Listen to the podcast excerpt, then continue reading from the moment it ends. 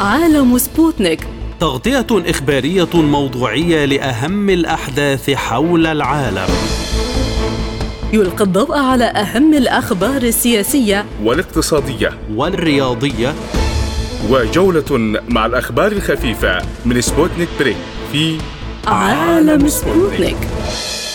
أهلا بكم مستمعينا الكرام في حلقة جديدة من عالم سبوتنيك. يسعد بصحبتكم في هذه الحلقة عبد الله حميد ونوران عطلة والبداية مع أبرز العناوين.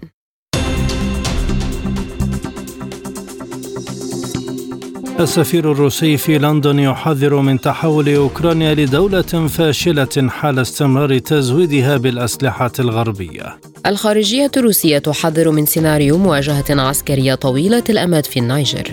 مقتل وإصابة ثلاثين عسكريا من الجيش السوري إثر كمين في ريف دير الزور. وزير الخارجية الإسرائيلي يقول إن السعودية ستجني فوائد من التطبيع مثل التي ستحصل عليها إسرائيل. اقتصاديا الخارجية الروسية تؤكد أن الضغط الغربي على آسيا الوسطى للانضمام للعقوبات يهدد بفشل المشاريع في المنطقة.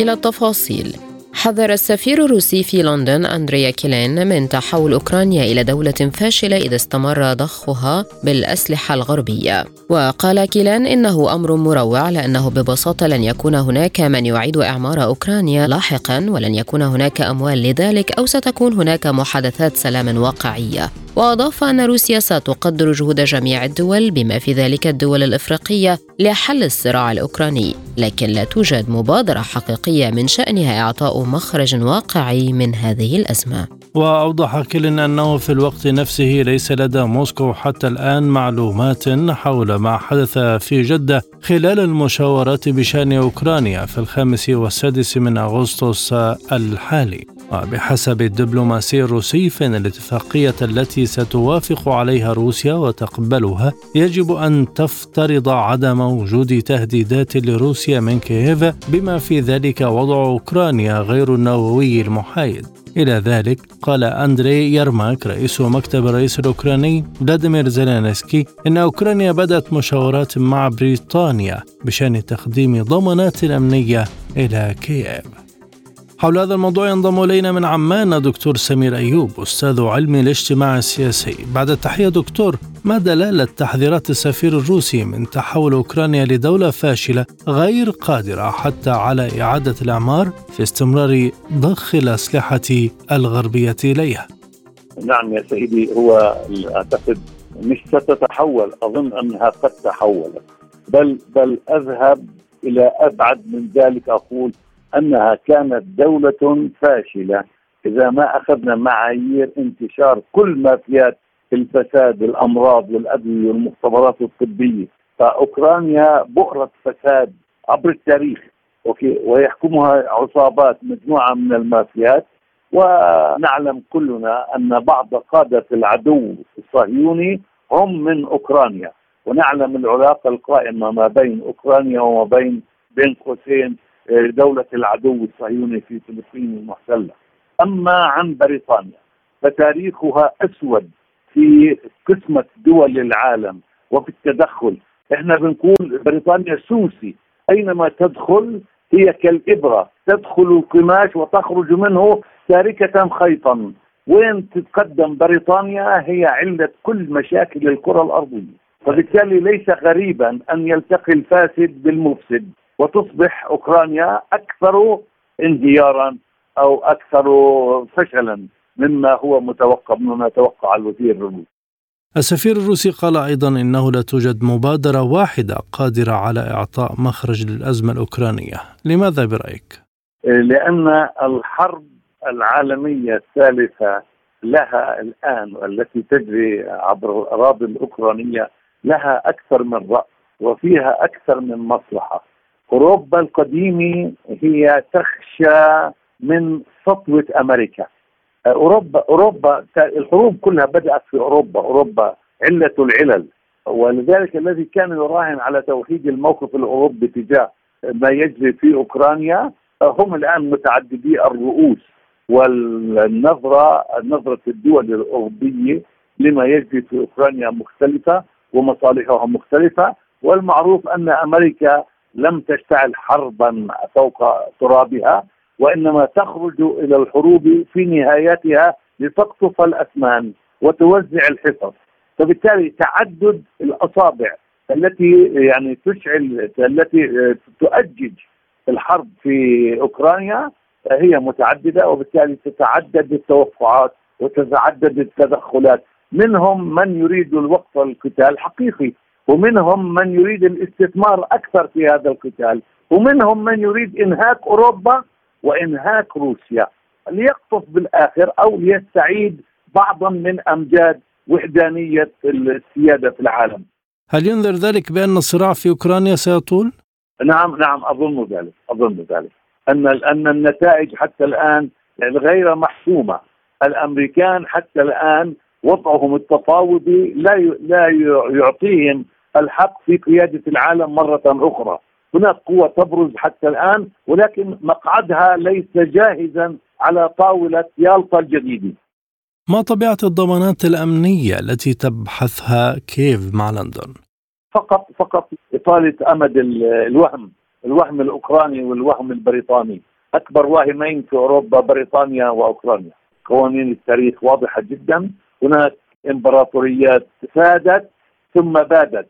بريطانيا من هذه الإمبراطوريات التي سادت كانت الشمس لا تغيب عن ممتلكاتها ولكنها بادت وهي في مرحلة أظن لسه التفتت أكثر ولكنها العنجهية البريطانية التي لا تريد أن تعلم أو لا تريد أن تصدق أن الشمس غابت عن ممتلكاتها وتكاد تغيب عن جزيرتها. هل تحقق هذه الضمانات عدم وجود تهديدات لروسيا من كيف؟ روسيا تعتمد على قبضتها وعلى سواعدها وعلى انيابها وعلى مخالبها لتحقيق أمنها. هلا الضمانات تأتي هي قد تقصر أمد الحرب وقد تخفف من ويلات الحرب. إنما روسيا روسيا بوتين لا تثق إلا بقدرتها. جربت مرحلة يلتسن وغورباتشوف وعرفت إن روسيا بدأت تستجدي روسيا الفاشلة ما عاد لها مكان. في زمن بوتين وما يمثل بوتين من عنفوان روسي لم يعد لهذا التصور مكان على الإطلاق. روسيا روسيا مكانتها كما يليق بروسيا.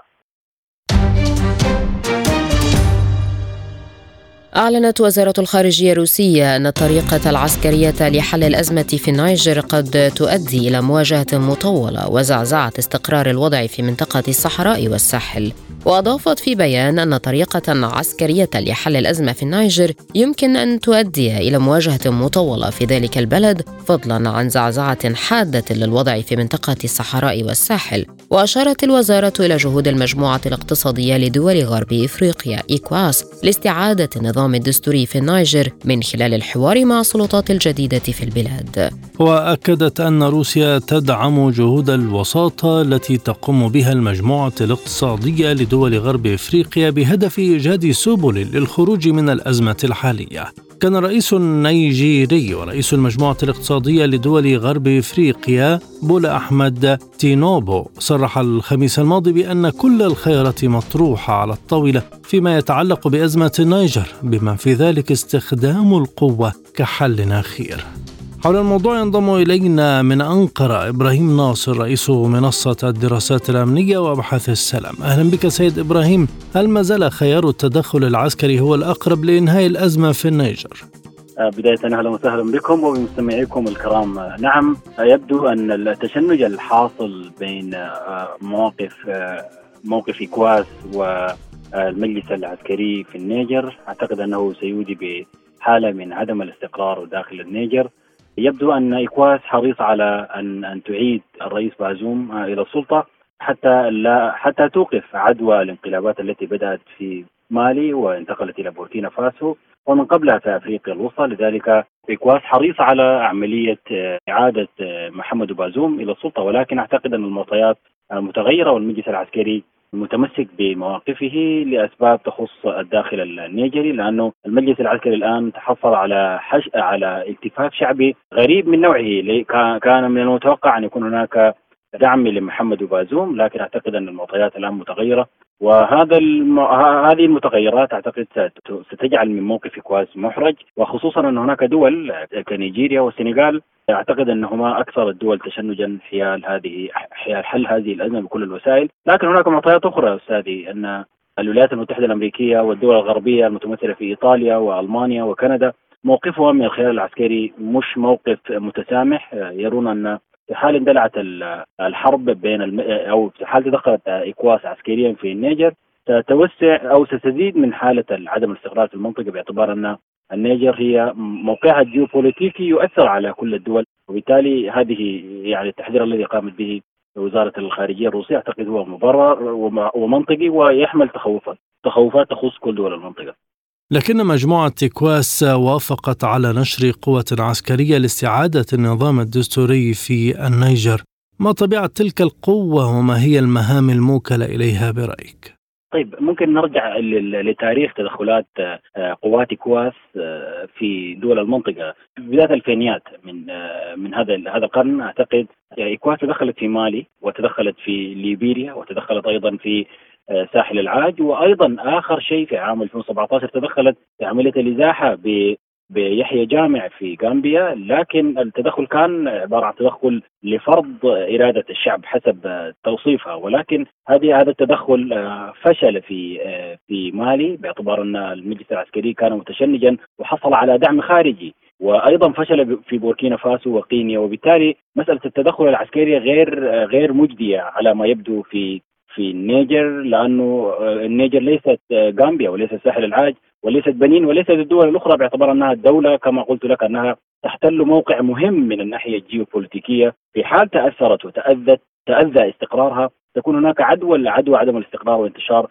المجموعات المسلحة والمجموعات الإرهابية في مختلف آه، الدول وفي مختلف الدول المحيطة بالنيجر. وبالتالي طبيعه التدخل ربما تكون غير مجدية حسب آه، طبعا أن هناك دول كفرنسا موقفها متشنج وتريد أن تتدخل بأي صورة كانت وتريد أن تفرض الأمن والاستقرار أو تريد أن تفرض رؤية إكواس على المجلس العسكري. ولكن أعتقد أن هذا الأمر قد لا يكون مجديا وأنه مهما كان شكل التدخل أن النتائج التي سيحظى النتائج التي من المتوقع أن يحدثها هذا التدخل ربما تكون ليست بالنتائج الإيجابية من ناحية من الناحية الأمنية ومن ناحية استقرار دول المنطقة واستقرار الإقليم أو استقرار منطقة الساحل الأفريقي بشكل عام. إذا ما مصير الوضع السياسي والأمني في النيجر على ضوء هذه المعطيات في الداخل وحالة التراجع الخارجي؟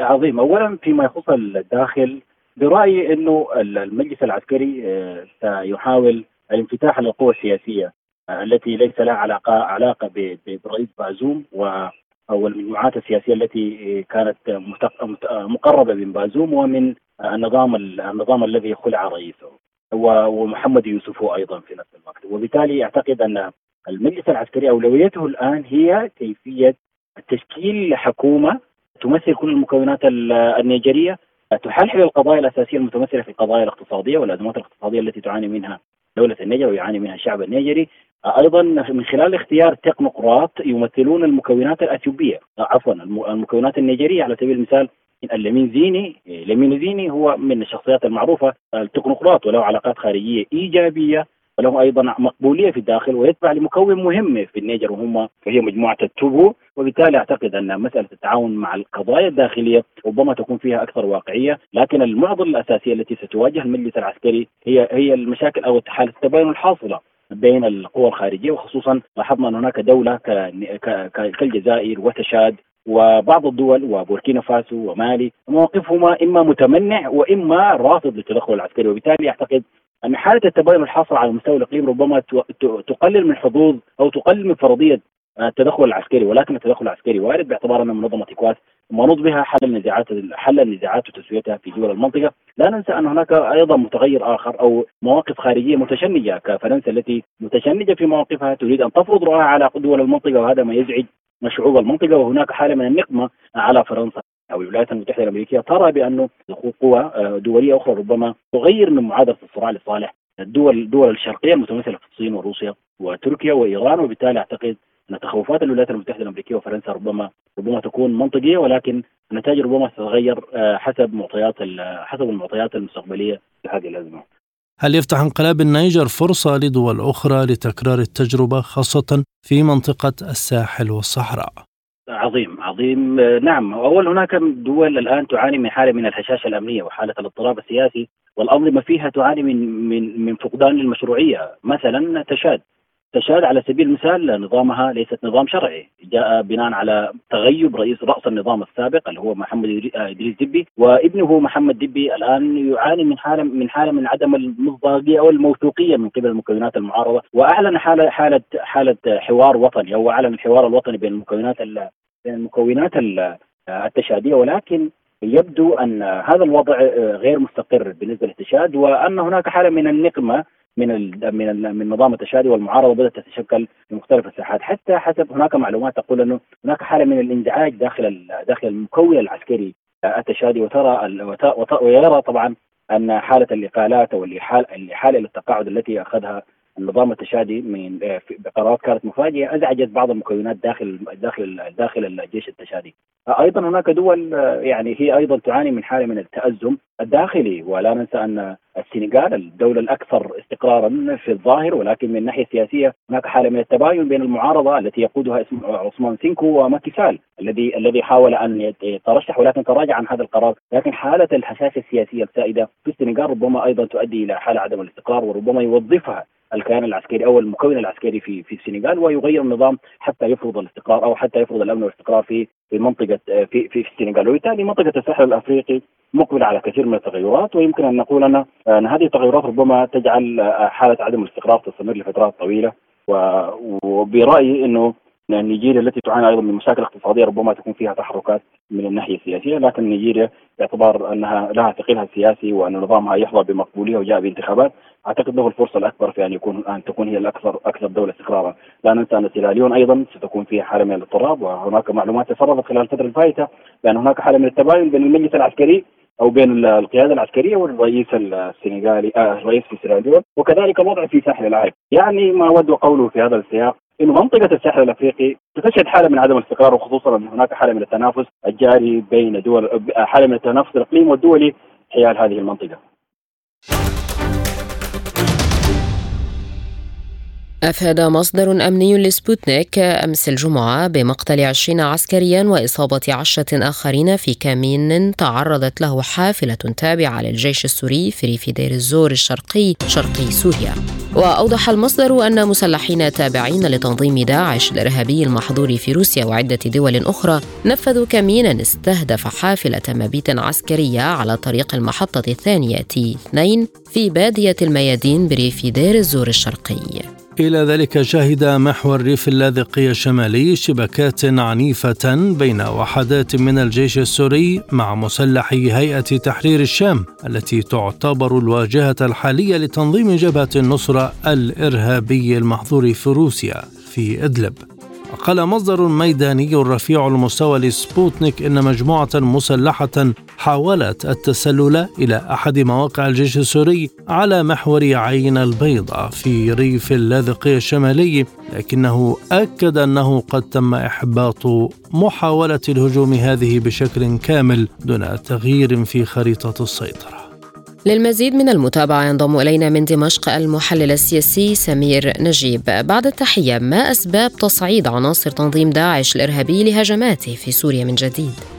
يعني تقديري المعركة بين الإرهاب والدولة السورية لم تنتهي وهي قائمة منذ أكثر من عشر سنوات الأمور العسكرية والحرب. أخيرا تأخذ أبعاد مد وجزر يصعد الإرهاب إطار الأوراق مجددا.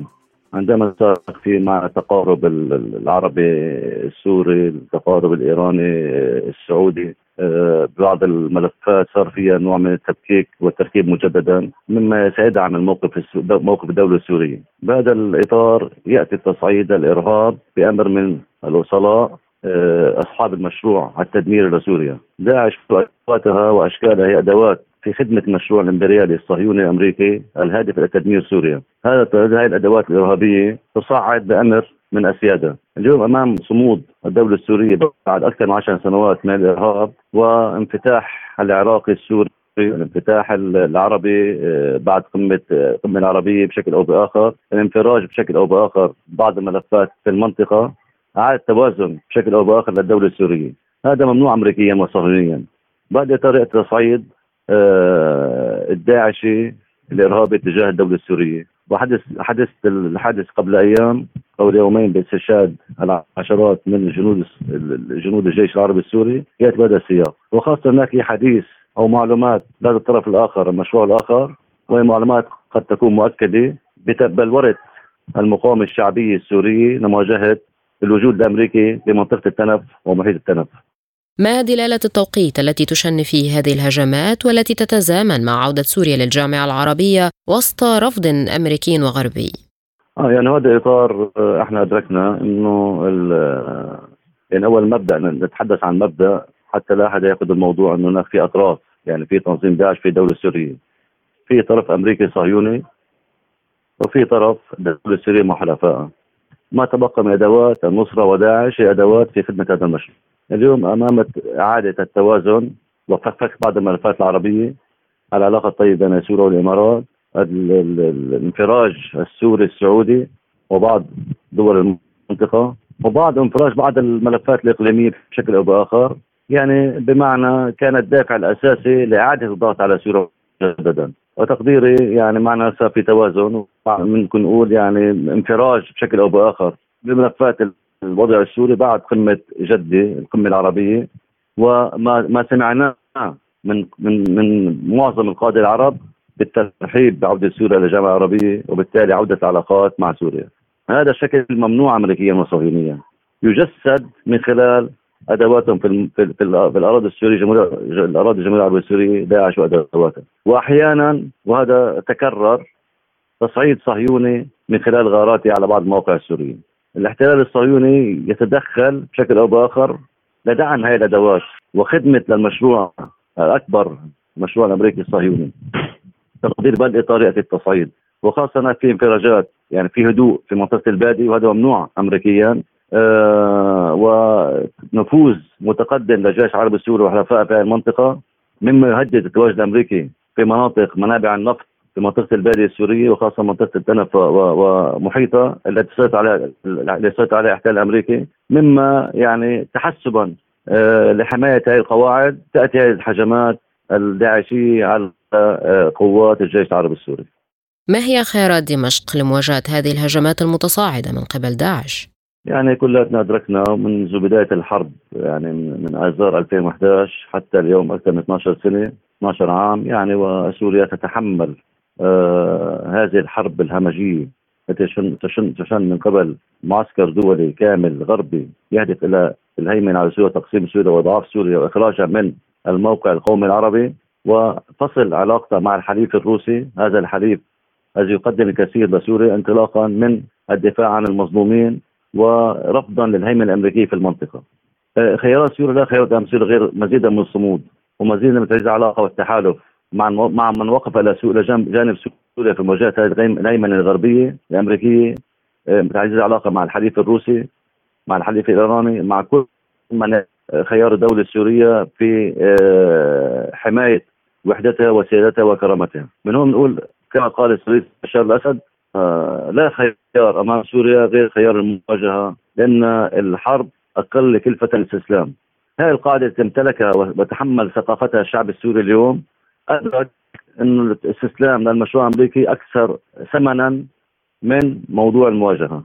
من هون آه يعاقب الشعب السوري اليوم من قبل هذا المشروع الأمريكي الصهيوني الغربي من خلال تنفيذ وتجسيد ما يسمى قانون قيصر الشعب السوري اليوم يعاني ما يعانيه من أزمات اقتصادية واجتماعية التي هذا القانون الغاز الظالم التي يشن على الشعب السوري بحجة محاصرة النظام السوري والدولة السورية هكذا انه يحاصروا الشعب السوري بهدف تأليب هذا الشعب على حكومته. لكن الشعب السوري أدرك مبكرا أبعاد هذا المشروع وهذه الحرب الكونية التي تشن على سوريا وانحاز إلى وحدة وكرامة سوريا خلف قيادة السيد الرئيس بشار الأسد الضامن لوحدة وسيادة وكرامة سوريا. فلا خيار أمام سوريا غير مزيد من المواجهة. الاستسلام أصبح وراء ظهور الدولة السورية. لا خيار غير مواجهة مزيد من وتقديري آه، يعني هذه الهجمات الأخيرة والتصعيد الأخير من قبل داعش وغير داعش يأتي في سياق يعني ما يسمى الحرب الربع ساعة الأخيرة التي تنتفت فيها تلتقط فيها أنفاسها هذه المجموعات الإرهابية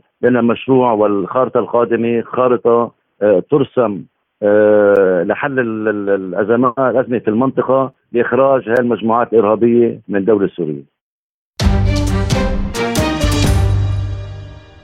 وقال وزير الخارجية الإسرائيلي إيلي كوهين إن السعودية ستجني فوائد من التطبيع لا تقل عن تلك التي ستحصل عليها إسرائيل.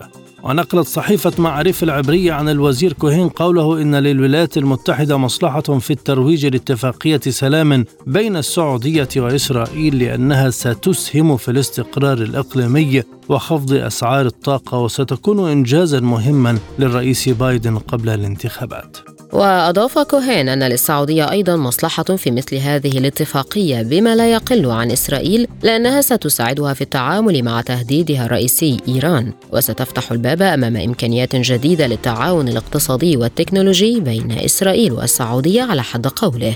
في سياق متصل نقلت الصحيفة نفسها عن مصادر سياسية إسرائيلية لم تسمها. إن الاتصالات بين الأمريكيين والسعوديين لم تنضج بعد لإجراء مفاوضات حقيقية متقدمة حول تطبيع العلاقات بين الرياض وتل أبيب. للمزيد من المتابعة ينضم إلينا من الرياض المحلل السياسي مبارك العاتي. بعد التحية كيف تتعاطى الرياض مع تصريحات وزير الخارجية الإسرائيلي؟ بداية يعني الموضوع التوقيع أو التطبيع الذي يشيره الإعلام الأمريكي لم يصدر حتى الآن كمراقبين لم نرصد أي إشارة من المملكة العربية السعودية تجاه هذا الموضوع. ونعلم اليوم أن المملكة العربية السعودية دولة كبيرة وازنة في المجتمع الدولي دولة مؤثرة اقتصاديا وسياسيا في كل المنظمات والمجموعات التي تعمل بما فيها الجيتون لذلك في رأيي أن أي كلام مع دولة بحجم وثقل المملكة العربية السعودية يجب أن يرتقي لهذا المستوى وهذا الحجم الوازن للمملكة العربية السعودية. التصريحات الإسرائيلية التي تصدر بين الفين والأخرى نحن نعلم أنها تصفية بين الأحزاب الإسرائيلية والضغط على الحكومة المتطرفة بقيادة نتنياهو لابد أيضا لديه تصريح نتنياهو وحكومته لديها تصاريح وهذه تصاريح إسرائيلية بحث لتصفية حسابات الأحزاب الإسرائيلية ولأي للمصالح الداخلية للتكسب بملف العلاقات مع السعودية اسوه بالناخب الأمريكي أيضا نعلم أنه مع الانتخابات الأمريكية دائما يزداد حضور الملف السعودي المؤثر دائما في السياسة الأمريكية الداخلية والخارجية. في رأيي يعني كمراقب أن هذه لا تعدو أن تكون ملفات سياسية إسرائيلية داخلية. كوهين أكد أيضا أن اتفاق التطبيع سيساعد الرياض في التعامل مع التهديد الإيراني هل تسعى تل أبيب لنسف اتفاق التقارب السعودي الإيراني؟ بالضبط. وهذا حقيقة من الوا... من الواضح ومن البديهيات أنه منذ أن أعلن عن الاتفاق التاريخي في الثالث آه من مارس في العاشر من مارس تحت المظلة الصينية ردات الفعل الأمريكية والإسرائيلية كانت رافضة. حتى وان قال وان رحبت الاداره الأمريكية لكنها ما لبثت ان أعربت عن امتعاضها بين قوسين حول تطبيع الاتفاق تحت المظلة الصينية، نحن نعلم أن الإدارة الأمريكية والقوى الكبرى تريد إدارة الصراع في المنطقة، لا تريد من دول المنطقة أن تأخذ زمام مبادرة حل قضاياها، هي هي تريد أن آه، تدير إدارة الصراع طبقا لمصالحها الوطنيه، بكل تأكيد إسرائيل معنية حقيقة بتقوية الجبهة التي أنشأتها بان إدارة الرئيس ترامب من خلال آه، اتفاقيات ما عرف باتفاقيات إبراهام. معتقدة أن السعودية من الدول التي يمكن احتوائها ببعض الأحاديث، السعودية أعتقد أن بل اجزم السعودية لديها رؤية واضحة، لديها ما تريد أن تقدمه للقضيه الفلسطينية، القضية مركزيه، قضية فلسطين من خلال وجوب حصول الأشقاء الفلسطينيين على حقوقهم وعلى دولتهم وفق حدود 67 لديها أيضا ارتباطات والتزامات أمنية تجاه أمنها الوطني وتجاه أمن اشقائها بالتاكيد أنها معنية بتحقيق الامن والاستقرار في المنطقة، لذلك عمدت السعودية إلى حيث تجد مصالحها من خلال إقامة الاتفاق التاريخي مع الأشقاء في إيران رغم العداء التاريخي المتصل بيننا وبينهم لكن المصلحة السياسية أقرت بوجوب عقد هذا الاتفاق. إسرائيل إن أرادت أن تنخرط كدولة من دول المنطقة عليها أن تقدم آه، القربان الذي يسمح لها بالقبول وذلك من خلال اعترافها بالقرارات الشرعيه الدوليه منح الفلسطينيين حقوقهم فقط يعني لا نطالب بأكثر من ذلك. إذا ما مصير أي اتفاق تطبيع محتمل في ظل تجاهل كوهين للشروط السعودية للتطبيع ومنها حل الدولتين ومساعي الرياض للحصول على التكنولوجيا النووية السلمية. بالمناسبة حتى اليوم لا يوجد أي تماس أو تفاوض آه، بين الرياض وتل أبيب. كل المفاوضات التي جرت طبقا لتسريبات الإعلام الأمريكي تجري اليوم بين الرياض وواشنطن بشكل مباشر. وواشنطن نحن نعلم أنها من يرسم حدود العلاقة في المنطقة ونحن نعلم أنها من يدير الكيان الإسرائيلي إن يعني إن أعلن أو لم يعلن هذا هو الواقع وهذا هو الوضع. لذلك تجري المفاوضات بين المملكة العربية السعودية وبين واشنطن لتحقيق مصالح أمن المنطقة واستقرارها بكل تأكيد. لضمان حصول السعودية على عدد من المتطلبات الأمنية الدفاعية. بكل تأكيد وان هذا حق وطني. آه، ضمان تأكيد تطبيق قرارات الشرعية الدولية المتعلقة بالقضية الفلسطينية يعني التي نصت عليها قرارات مجلس الأمن الدولي، أعتقد أنها مطالب محقة لأي دولة، لذلك التصريحات الإسرائيلية في رأيي أنا كمراقب وليس مسؤولا يعني دائما ننظر لها بين تصريحات إعلامية لا تعني حقيقتها بقدر منها تصفية حسابات بين الاحزاب الإسرائيلية في حال تم التوصل لأي اتفاق حقيقي بين واشنطن والمملكة العربية السعوديه بكل تأكيد أن الآخرين معنيين بتنفيذه. أعلن مدير إدارة التعاون الاقتصادي في وزارة الخارجية الروسية ديمتري بيرتشيفسكي أن الضغوطات التي تتعرض لها دول آسيا الوسطى من قبل الاتحاد الأوروبي والولايات المتحدة بشأن مسألة العقوبات المناهضة لروسيا تهدد تنفيذ المشاريع في المنطقة. وأضاف في تصريحات لوكالة سبوتنيك أن الولايات المتحدة والاتحاد الأوروبي قاما أخيرا بزيادة الضغط على الدول الصديقة المستقلة في منطقة آسيا الوسطى ما أجبرها على الانضمام إلى العقوبات المناهضة لروسيا وتقليص التعاون التجاري والاقتصادي معها. وأشار بيرجفسكي إلى أن واشنطن وبروكسل يضعا هذه المهام من الأولويات في المرحلة الحالية من ماراثون القيود ضد روسيا. وأوضح أن مثل هذه التصرفات التي تقوم بها الولايات المتحدة وأتباعها تعد تدخلا فاضحا في العلاقات الثنائية لدول المنطقة وتنتهك في الواقع الحق الحر في بناء سياسة خارجية مستقلة وخط اقتصادي خارجي وتهدد تنفيذ مشاريع مفيدة للطرفين في منطقة آسيا الوسطى. المزيد ينضم إلينا من القاهرة الدكتور نور ندى الخبير الاقتصادي والأستاذ الزائر بجامعة التمويل في موسكو أهلا بك دكتور ما الآثار المترتبة على انضمام دول آسيا الوسطى للعقوبات المفروضة على موسكو؟ أعتقد انضمام الدول آسيا الوسطى للعقوبات المفروضة على روسيا أعتقد يعني يعني مبكر أن نتحدث عن انضمامهم ولكن نقدر نقول أنهم يتعرضون الآن لضغوط شديدة من الجانب الأمريكي وده منطقي جدا. أمريكا بتلعب بكل أدواتها سواء في آسيا أو في أفريقيا أو في أمريكا اللاتينية في محاولة لحشد دول من أجل مزيد من الضغط على روسيا خاصة أن روسيا تبدي نتائج إيجابية جدا على المستوى الاقتصادي يعني لو بصينا إلى نسب البطالة المنخفضة، نسب التضخم المنخفضة نسبيا لو قارناها حتى بأوروبا أو بأمريكا، لو حتى لو بصينا إلى معدلات النمو الاقتصادي آه، للاقتصاد الروسي يبدو أن العقوبات والحصار الاقتصادي على روسيا ما جابش النتائج التي يتوقعها الغرب في حين ارتدت هذه العقوبات على الغرب بآثار آه، مخيفة جدا لأهم اقتصاديات الغرب. لو بصلنا إلى الاقتصاد الألماني وهو الاقتصاد الأقوى في القارة الأوروبية بنلاقي إن هو بيترنح لو بصينا للاقتصاد البريطاني الاقتصاد الأسباني الاقتصاد الإيطالي هناك مجموعة من اقتصاديات أوروبية تعاني معاناة شديدة ويعاني أيضا الاقتصاد الأمريكي ولكن بدرجة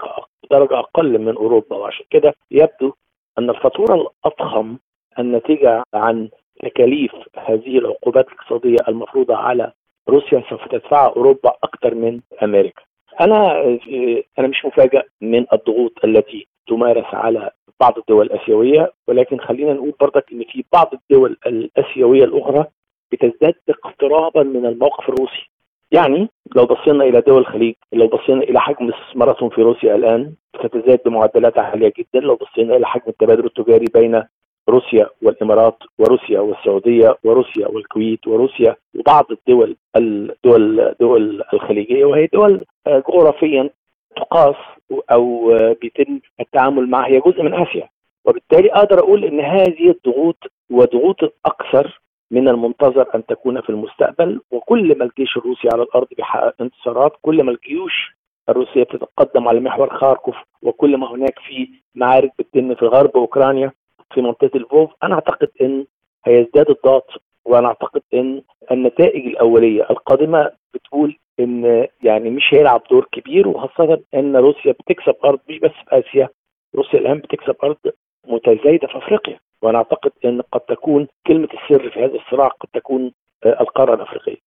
ما هي خيارات روسيا لمواجهة الضغط الغربي المتزايد على دول آسيا الوسطى للانضمام للعقوبات المفروضة على روسيا؟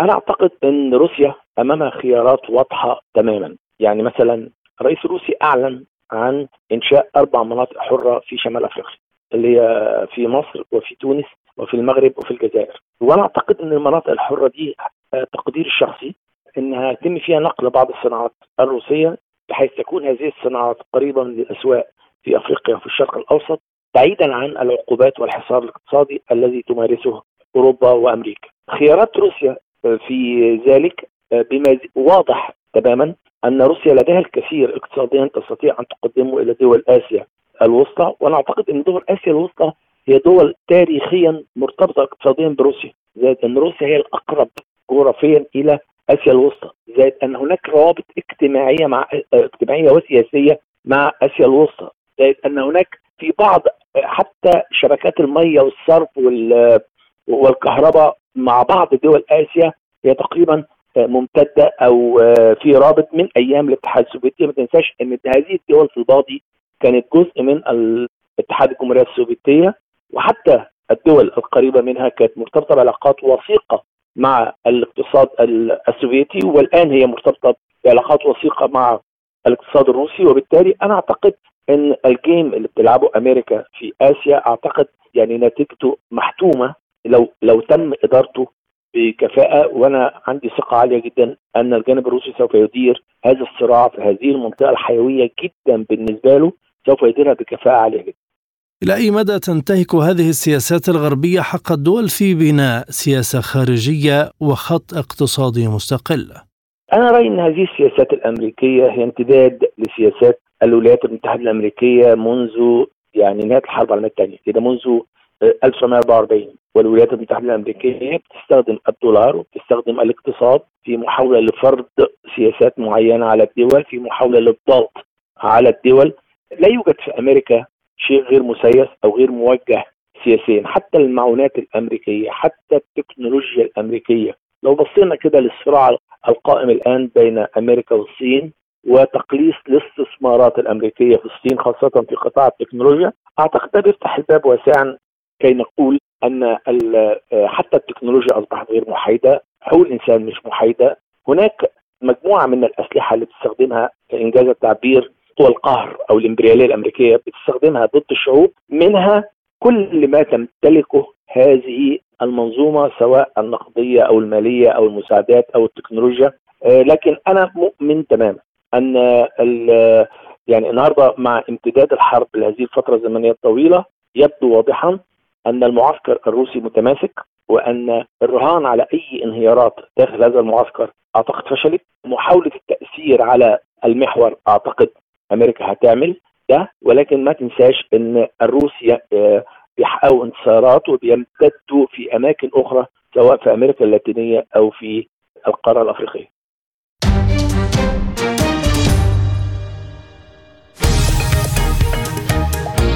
عالم سبوتنيك يغطي جميع الأحداث السياسية والاقتصادية والرياضية حول العالم. على مدار الساعة تتابعون عالم سبوتنيك مع أهم خبراء التحليل السياسي والاقتصادي. نقترب معكم في متابعة دقيقة من القضايا السياسية والاقتصادية، كما نستعرض أهم الأخبار الرياضية والفنية والبيئية. انتظروا عالم سبوتنيك أيام الجمعة والسبت والأحد من كل أسبوع. ملفات ساخنة. برنامج يسلط الضوء على أهم القضايا الحرجة في العالم. في ملفات ساخنة نستعرض القضايا مع جميع الأطراف ومن كل الزوايا لاستجلاء الحقيقة. ملفات ساخنة يستضيف أهم الخبراء وأجرأ الضيوف. تابعوا ملفات ساخنة مع راديو سبوتنيك أيام السبت والثلاثاء والخميس من كل أسبوع. الآن مستمعينا إليكم جولة إخبارية حول العالم.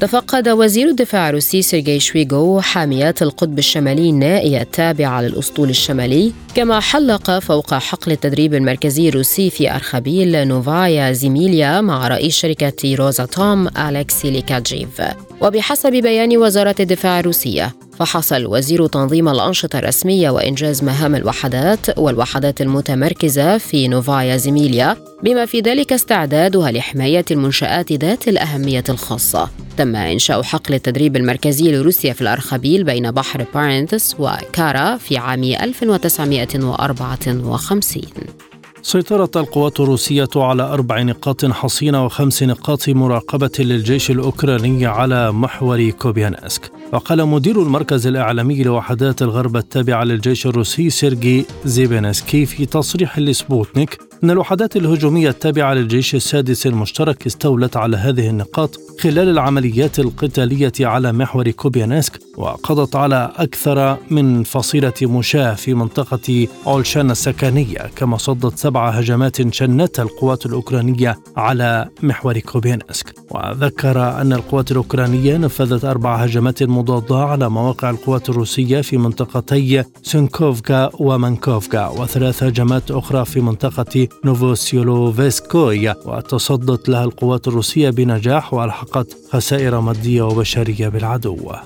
أعلنت وزارة الدفاع الروسية إحباط هجوم إرهابي لنظام كييف باستخدام 20 طائرة مسيرة لاستهداف مواقع في شبه جزيرة القرم. وأوضحت الوزارة أنه تم تدمير 14 طائرة مسيرة أوكرانية باستخدام أنظمة الدفاع الجوي واعتراض ستة أخرى بوسائل الحرب الإلكترونية فوق شبه جزيرة القرم مشيرة إلى أن الهجوم لم يسفر عن أي إصابات أو أضرار. هذا واستنفت حركة المرور على جسر القرم بعد فترة وجيزة من تعليقها حيث طلبت السلطات من المواطنين المتواجدين بمركباتهم على الجسر التزام الهدوء واتباع تعليمات موظفي أمن النقل.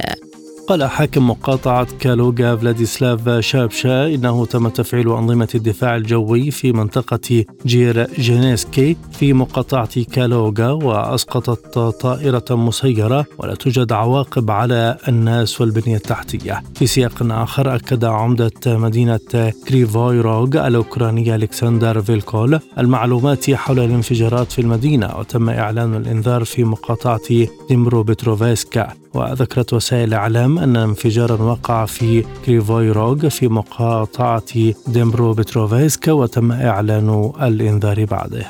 قتل ثلاثون شخصا وأصيب العشرات خلال ثلاثة أيام إثر نزاع قبلي عنيف في ولاية جنوب دارفور غربي السودان. وقال مسؤولون في دارفور إن ولاية جنوب دارفور تأثرت بالقتال العنيف بين الجيش وقوات الدعم السريع الذي بدأ في العاصمة الخرطوم وتمدد ليشمل أربعة من أصل خمس ولايات في دارفور. حيث شهدت مدينة نيالا ومناطق كاس وأم دافوق ومرشنج قتالا ضاريا بين القوتين خلف أعدادا كبيرة من الضحايا المدنيين. وتشهد مناطق واسعة جنوب غرب نيالا. أعمال عنف ذات طابع قبلي بين السلامات والبني هلبة وهما من القبائل العربية بولاية جنوب دارفور مما أدى إلى مقتل 30 شخصا وإصابة العشرات. أعلنت وسائل إعلام تأجيل اجتماع رؤساء أركان دول مجموعة دول غرب أفريقيا الاقتصادية إيكواس حول الوضع في النيجر الذي كان مقررا السبت.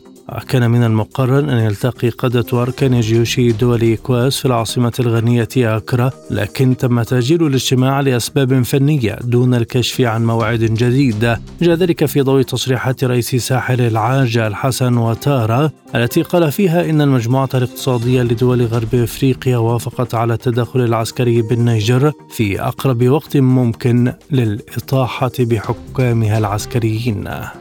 طالبت تونس المفوضية الأممية السامية لشؤون اللاجئين بضرورة دعم الهلال الأحمر التونسي في جهوده تجاه المهاجرين غير الشرعيين. جاء ذلك خلال لقاء جمع وزير الداخلية كمال الفقي برئيسة المفوضية مونيكا نورو. وبحسب بيان وزارة الداخلية التونسية أكد الوزير التونسي أن بلاده لها تقاليد في الإحاطة بالوضعيات الإنسانية التي تتطلب عناية واهتماما وخاصة مجهودات الأمن التونسي في عمليات النجدة والإنقاذ وحسن معاملة المهاجرين غير النظاميين. ودعا إلى ضرورة مساندة الهلال الأحمر التونسي من قبل المنظمات الدولية التي تعنى بمثل هذه الملفات. أعلنت وكالة أمن الحدود التابعة للاتحاد الأوروبي أن عدد الوافدين غير الشرعيين إلى الاتحاد عبر أخطر طريق للهجرة في العالم وهو وسط البحر المتوسط بين شمال أفريقيا وإيطاليا ارتفع بنسبة 115% إلى 89 ألف مهاجر في الأشهر السبعة الأولى من عام 2023 وأشارت الوكالة إلى أن هذا هو أعلى إجمالي على الطريق منذ عام 2016 مضيفة أن وسط البحر المتوسط يظل أكثر الطرق نشاطا إلى الاتحاد الأوروبي وفق تقرير لها. إلى جانب كونه الطريق الأكثر ازدحاما فإن طريق وسط البحر الأبيض المتوسط هو أيضا الأكثر فتكا بالمهاجرين غير الشرعيين إذ توفي أو فقد أكثر من ألفي شخص في عام 2023 وأكثر من 1800 شخص على طريق وسط البحر الأبيض المتوسط.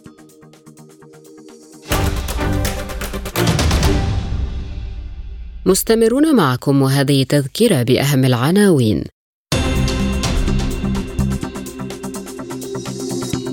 السفير الروسي في لندن يحذر من تحول أوكرانيا لدولة فاشلة حال استمرار تزويدها بالأسلحة الغربية. الخارجية الروسية تحذر من سيناريو مواجهة عسكرية طويلة الأمد في النيجر.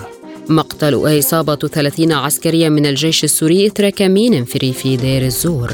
وزير الخارجية الإسرائيلي يقول إن السعودية ستجني فوائد من التطبيع مثل التي ستحصل عليها إسرائيل. اقتصاديا الخارجية الروسية تؤكد أن الضغط الغربي على آسيا الوسطى للانضمام للعقوبات يهدد المشاريع في المنطقة.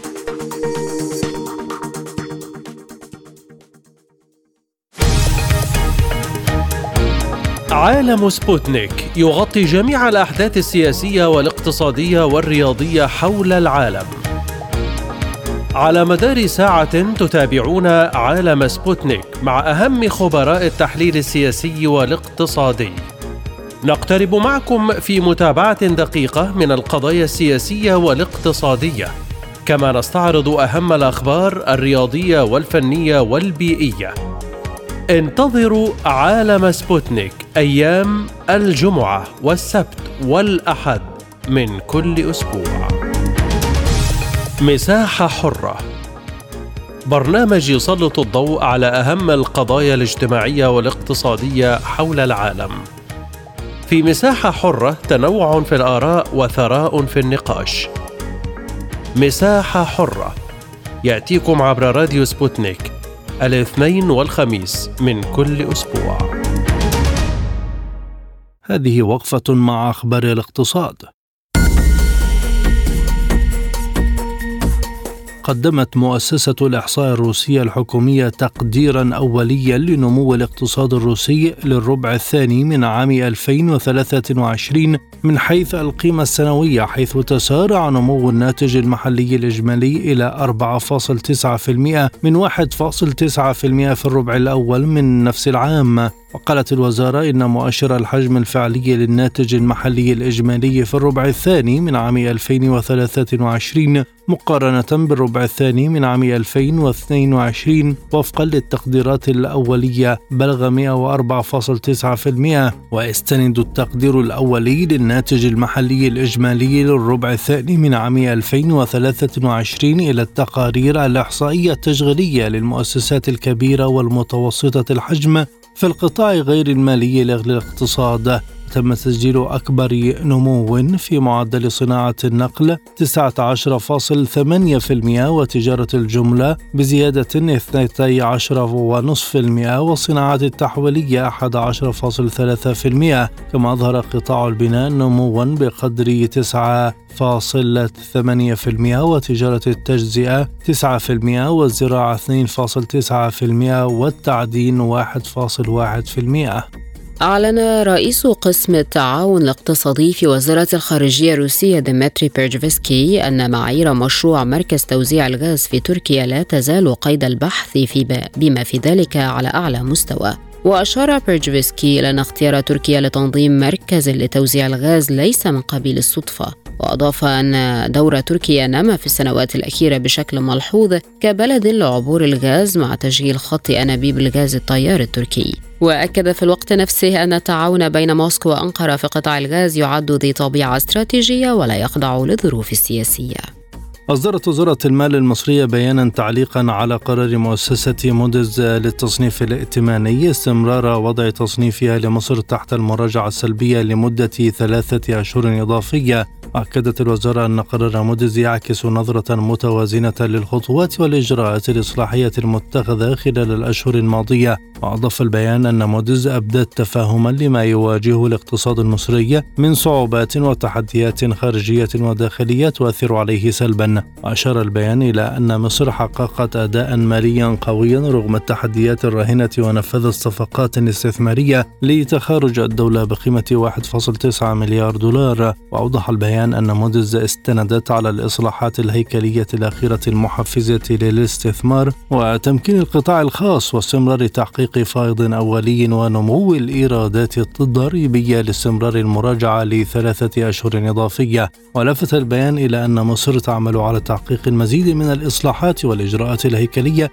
خلال الأشهر المقبلة للتعامل مع التحديات الراهنة التي تواجه الاقتصاد المصري بحسب البيان.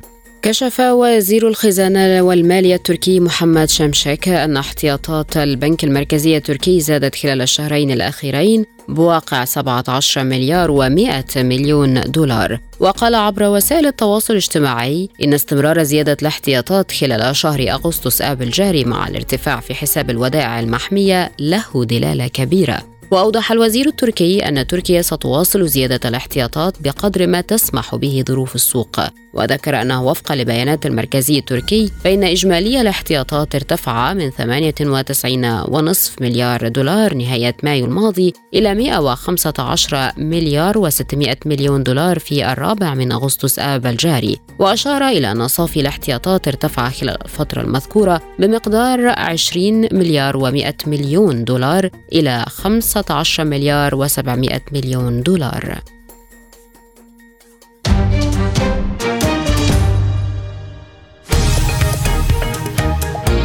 عالم سبوتنيك يغطي جميع الأحداث السياسية والاقتصادية والرياضية حول العالم.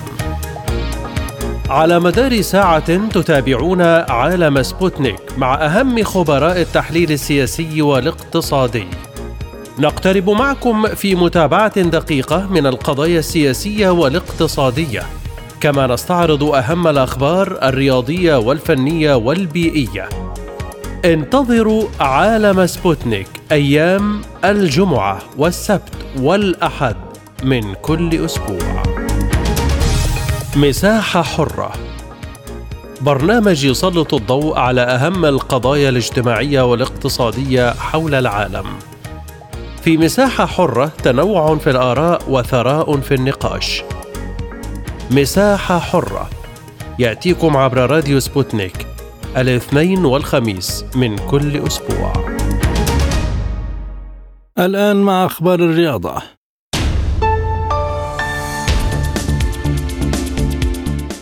استهل حامل اللقب مانشستر سيتي حملة الدفاع عن لقبه بفوز كبير على مستضيفي بيرنلي الصاعد إلى دور الأضواء بثلاثة أهداف نظيفة في افتتاحية الدوري الإنجليزي الممتاز لكرة القدم.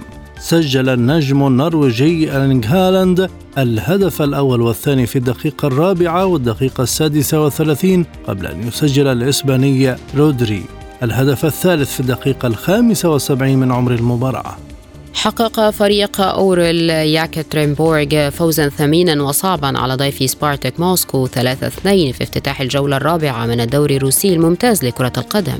وأحرز ثلاثية أورال كل من دانيال ميشكيتش وأندريا إيغروتشيف وإريك بيكافالفي في الدقائق الخامسة والأربعين والتسعين والرابعة والتسعين. بينما سجل هدفي سبارتاك ثيو بونغوندا وألكسندر سوبوليف في الدقيقتين الثالثة والخمسين والحادية والثمانين. وبهذا الفوز رفع أورال رصيده إلى عشر نقاط وارتقى إلى صدارة ترتيب الدوري الروسي مؤقتا بينما تجمد رصيد سبارتاك عند تسع نقاط في المركز الثالث. فاز أهلي جدة السعودية على فريق الحزم بثلاثة أهداف مقابل هدف في افتتاح الجولة الأولى من بطولة الدوري السعودي لكرة القدم. وفي ظهوره الأول في الدوري السعودي سجل روبرتو فيرمينيو ثلاثية أهلي جدة في شباك الحزم في الدقائق السابعة والعاشرة والثانية والسبعين. بذلك يصبح فيرمينيو أسرع لاعب بتاريخ الدوري السعودي للمحترفين يسجل ثلاثة أهداف في أول ظهور له محطما رقم المهاجم السابق للأهلي السوري عمر السومة الذي سجل الهاتريك خلال 88 دقيقة في مواجهة فريق هجر عام 2014 ضرب المنتخب الإسباني موعدا ناريا مع نظيره الدنماركي في نهائي بطولة العالم لكرة اليد للناشئين تحت 19 عاما والمقامة في كرواتيا. جاء تأهل الماتادور بعد الفوز في نصف النهائي على كرواتيا 37 و 29 ليواجه الدنمارك التي فازت على مصر في وقت سابق 35 39 وبذلك سيواجه المنتخب المصري نظيره الكرواتي على المركز الثالث بالبطولة التي تختتم اليوم السبت.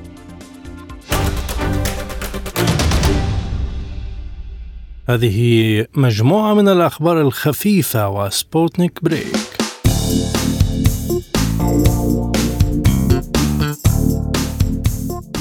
قال المدير التنفيذي للبرامج المتقدمة والعلوم في روسكوزموس ألكسندر بلوشينكو أن جهاز الحفر في محطة لونا 25 سيقوم بتحليل تربة القمر الصناعي للأرض. وأشار بلوشينكو إلى أن التثبيت سوف يتعمق في سطح القمر بمقدار 40 سنتيمتر ويجمع معلومات حول تكوين التربة ويرسل البيانات إلى الأرض. ولفت إلى أن المحطة ستقوم أيضا بتحليل الإشعاع وظروف الكهرومغناطيسية والغبار على سطح القمر. وقال إن المهمة الرئيسية لهذه المهمة هو البحث والتحليل الدقيق لعناصر المياه. اكتشف علماء الحفريات في مصر نوعا منقرضا من الحيتان التي عاشت قبل 41 مليون سنة عندما كان أسلاف الحيتان يكملون انتقالهم من اليابسة إلى البحر. أطلق الفريق على النوع المكتشف توتسيتوس نسبة إلى الملك المصري توت عنخ آمون ومحمية وادي ريان في واحة الفيوم في مصر حيث تم العثور على عينة النوع. ويبلغ طول الحوت نحو مترين ونصف وكتلة جسم تقارب 187 كيلوغرام لذا تعتبر توتسيتوس هو أصغر الأنواع التي تم العثور عليها حتى الآن من فصيلة باسيلوسوريديس وهو أقدم الحيتان المعروفة التي عاشت حصريا في الماء. وطورت باسيلوسوريديس خصائص تشبه الأسماك مثل الجسم الانسيابي وكانت أطرافها الخلفية مرئية بما يكفي ليتم التعرف عليها على أنها أرجل والتي لم تستخدم للمشي ولكن ربما للتزاوج بحسب مقالة نشرت في مجلة ساينس أليرت العلمية.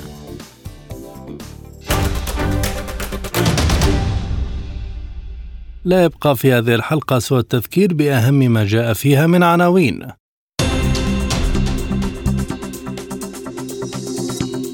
السفير الروسي في لندن يحذر من تحول أوكرانيا لدولة فاشلة حال استمرار تزويدها بالأسلحة الغربية. الخارجية الروسية تحذر من سيناريو مواجهة عسكرية طويلة الأمد في النيجر. مقتل وإصابة 30 عسكريا من الجيش السوري اثر كمين في ريف دير الزور. وزير الخارجية الإسرائيلي يقول إن السعودية ستجني فوائد من التطبيع مثل التي ستحصل عليها إسرائيل. اقتصاديا الخارجية الروسية تؤكد أن الضغط الغربي على آسيا الوسطى للانضمام للعقوبات يهدد المشاريع في المنطقة. رياضيا المنتخب الإسباني يلتقي نظيره الدنماركي في نهائي بطولة العالم لكرة اليد للناشئين يوم السبت. للمزيد زوروا موقعنا سبوتنيك dot ae.